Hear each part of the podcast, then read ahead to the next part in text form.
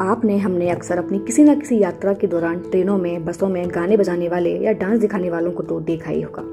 या फिर इसके अलावा गाँवों में चौराहों अथवा नुक्कड़ों पर सपेरी, बंजारे या मदारियों को तो देखा ही होगा। क्या आपने कभी यह विचार किया है कि ये लोग कौन हैं? ये लोग ऐसा क्यों करते हैं? इनका इतिहास क्या है? या ये अपनी ज़िंदगी में इसी तरह के काम क्यों करते आ रहे हैं? या क्यों करते हैं? आपने, हमने, सरकार ने इनके जीवन के विकास के लिए क्या किया है?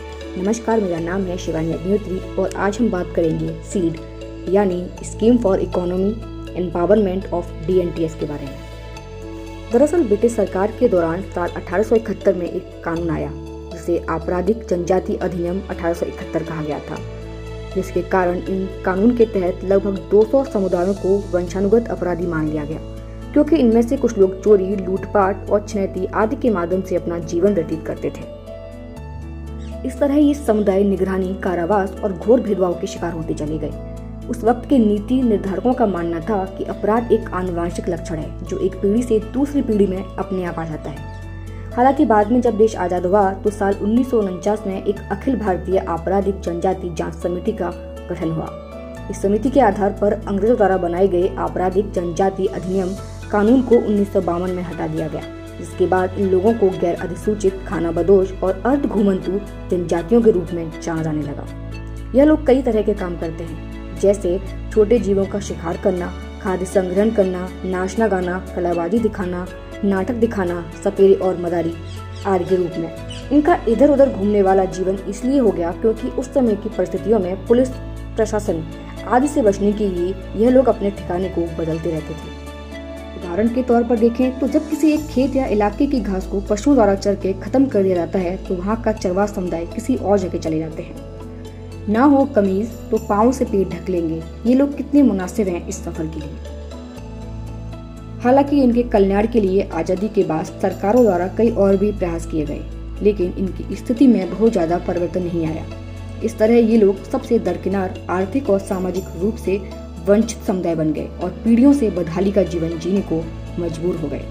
ऐतिहासिक रूप से इनकी कभी भी निजी भूमि या घर की स्वामित्व तक पहुँच न रही।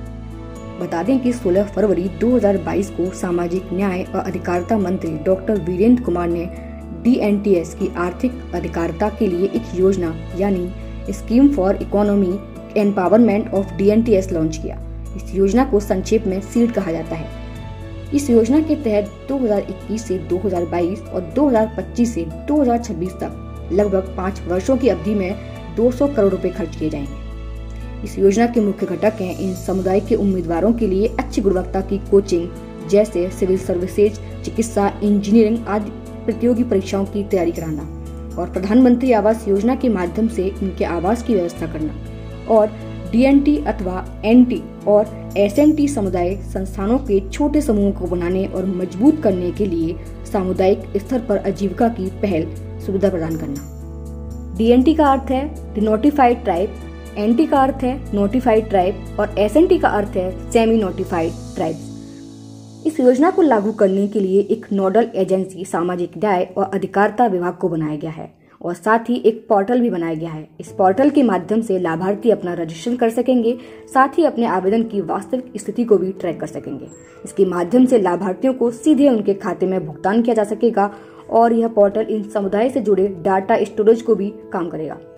आपको बता दें कि साल 2015 में इस समुदाय के कल्याण के लिए एक राष्ट्रीय गैर अधिसूचित घुमंतु और अर्ध घुमंतु जनजाति आयोग भी गठित किया गया था। ऐसे ही अन्य जानकारी और खबरों के लिए सुनते रहिए समुख पॉडकास्ट। धन्यवाद।